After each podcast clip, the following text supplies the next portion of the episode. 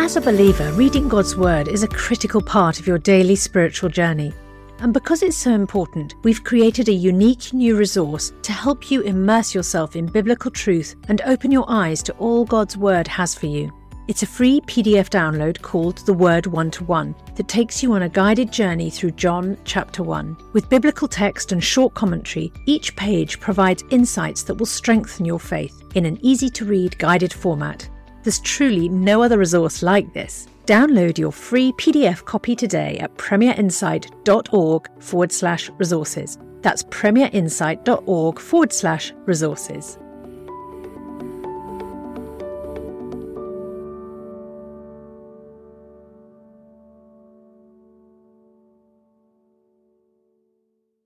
Bringing the Word to life. The Bible in a year.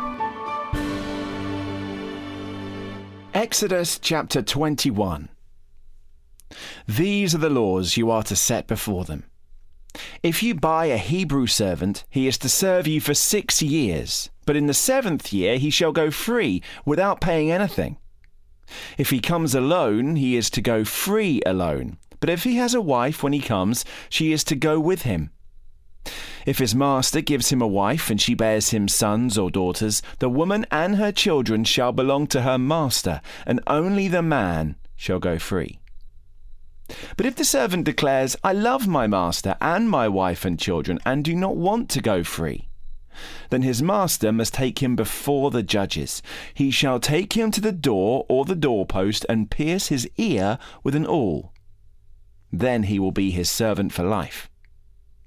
If a man sells his daughter as a servant, she is not to go free as male servants do. If she does not please the master who has selected her for himself, he must let her be redeemed. He has no right to sell her to foreigners because he has broken faith with her. If he selects her for his son, he must grant her the rights of a daughter. If he marries another woman, he must not deprive the first one of her food, clothing, and marital rights. If he does not provide her with these three things, she is to go free without any payment of money. Anyone who strikes a person with a fatal blow is to be put to death. However, if it is not done intentionally, but God lets it happen, they are to flee to a place I will designate. But if anyone schemes and kills someone deliberately, that person is to be taken from my altar and put to death. Anyone who attacks their father or mother is to be put to death. Anyone who kidnaps someone is to be put to death, whether the victim has been sold or is still in the kidnapper's possession. Anyone who curses their father or mother is to be put to death. If people quarrel and one person hits another with a stone or with their fist, and the victim does not die but is confined to bed, the one who struck the blow will not be held liable if the other can get up and walk around outside with a staff. However, the guilty party must pay the injured person for any loss of time and see that the victim is completely healed. Anyone who beats their male or female slave with a rod must be punished if the slave dies as a direct result, but they are not to be punished if the slave recovers after a day or two, since the slave is their property. If people are fighting and hit a pregnant woman and she gives birth prematurely but there is no serious injury, the offender must be fined whatever the woman's husband demands and the court allows. But if there is serious injury, you are to take life for life, eye for eye, tooth for tooth, hand for hand, foot for foot, burn for burn, wound for wound, bruise for bruise. An owner who hits a male or female slave in the eye and destroys it must let the slave go free to compensate for the eye, and an owner who knocks out the tooth of a male or female slave must let the slave go free to compensate for the tooth. If a bull gores a man or woman to death, the bull is to be stoned to death, and its meat must not be eaten. But the owner of the bull will be held responsible. If, however, the bull has had the habit of goring and the owner has been warned but has not kept it penned up and it kills a man or woman, the bull is to be stoned and its owner also is to be put to death. However, if payment is demanded, the owner may redeem his life by the payment of whatever is demanded. This law also applies if the bull gores a son or daughter.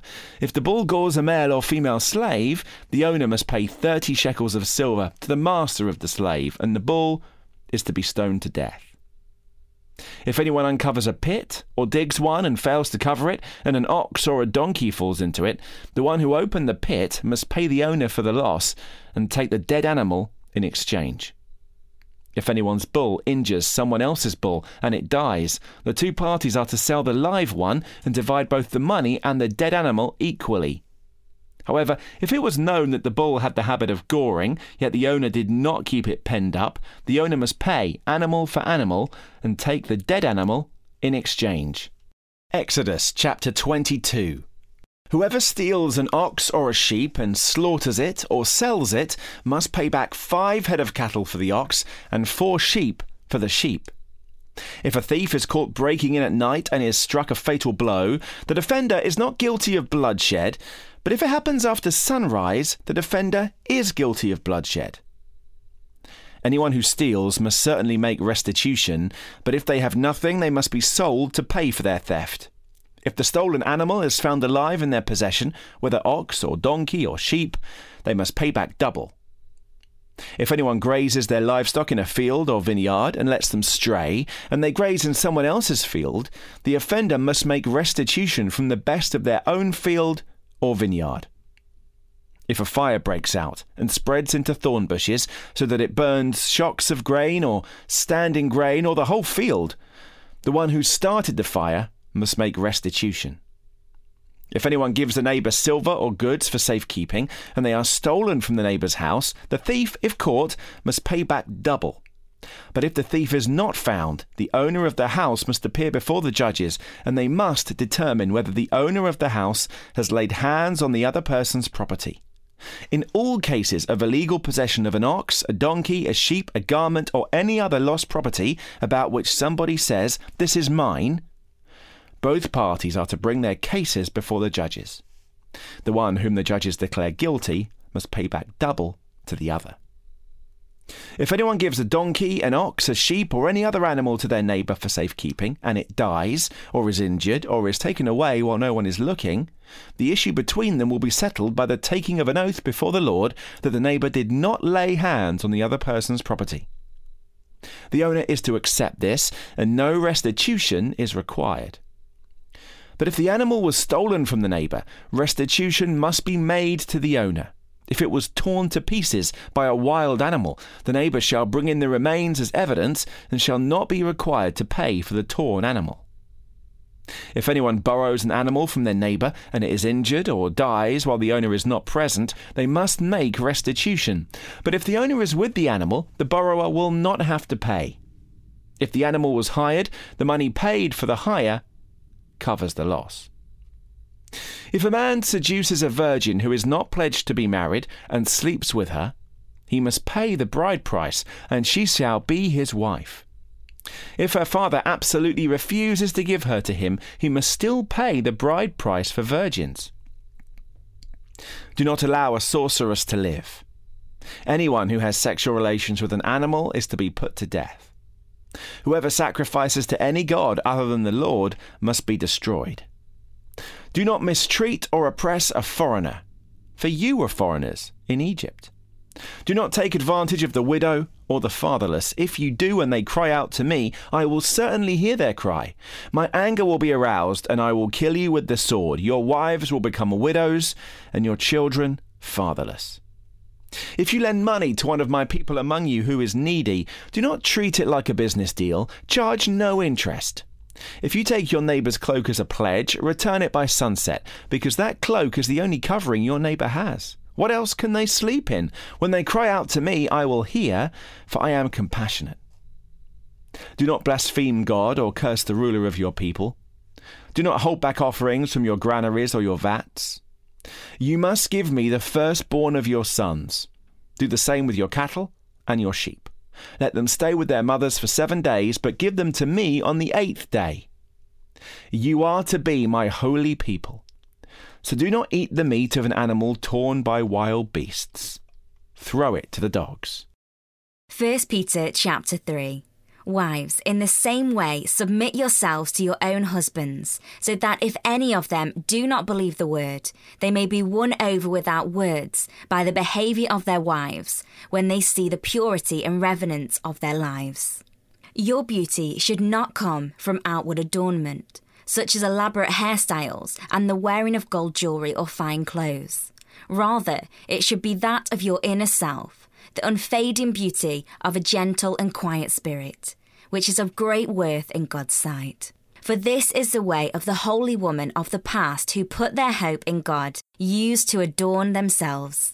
They submitted themselves to their own husbands, like Sarah, who obeyed Abraham and called him her Lord. You are her daughters if you do what is right and do not give way to fear.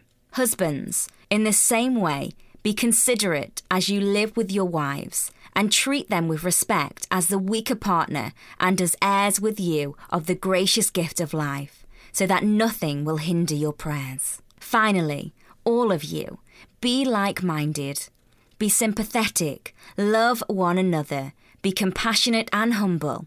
Do not repay evil with evil or insult with insult. On the contrary, repay evil with blessing because to this you were called, so that you may inherit a blessing. For whoever would love life and see good days must keep their tongue from evil, and their lips from deceitful speech. They must turn from evil and do good. They must seek peace and pursue it. For the eyes of the Lord are on the righteous, and his ears are attentive to their prayer. But the face of the Lord is against those who do evil. Who is going to harm you if you are eager to do good? But even if you should suffer for what is right, you are blessed. Do not fear their threats, do not be frightened, but in your hearts revere Christ as Lord. Always be prepared to give an answer to everyone who asks you, to give the reason for the hope that you have. But do this with gentleness and respect, keeping a clear conscience, so that those who speak maliciously against your good behaviour in Christ may be ashamed of their slander.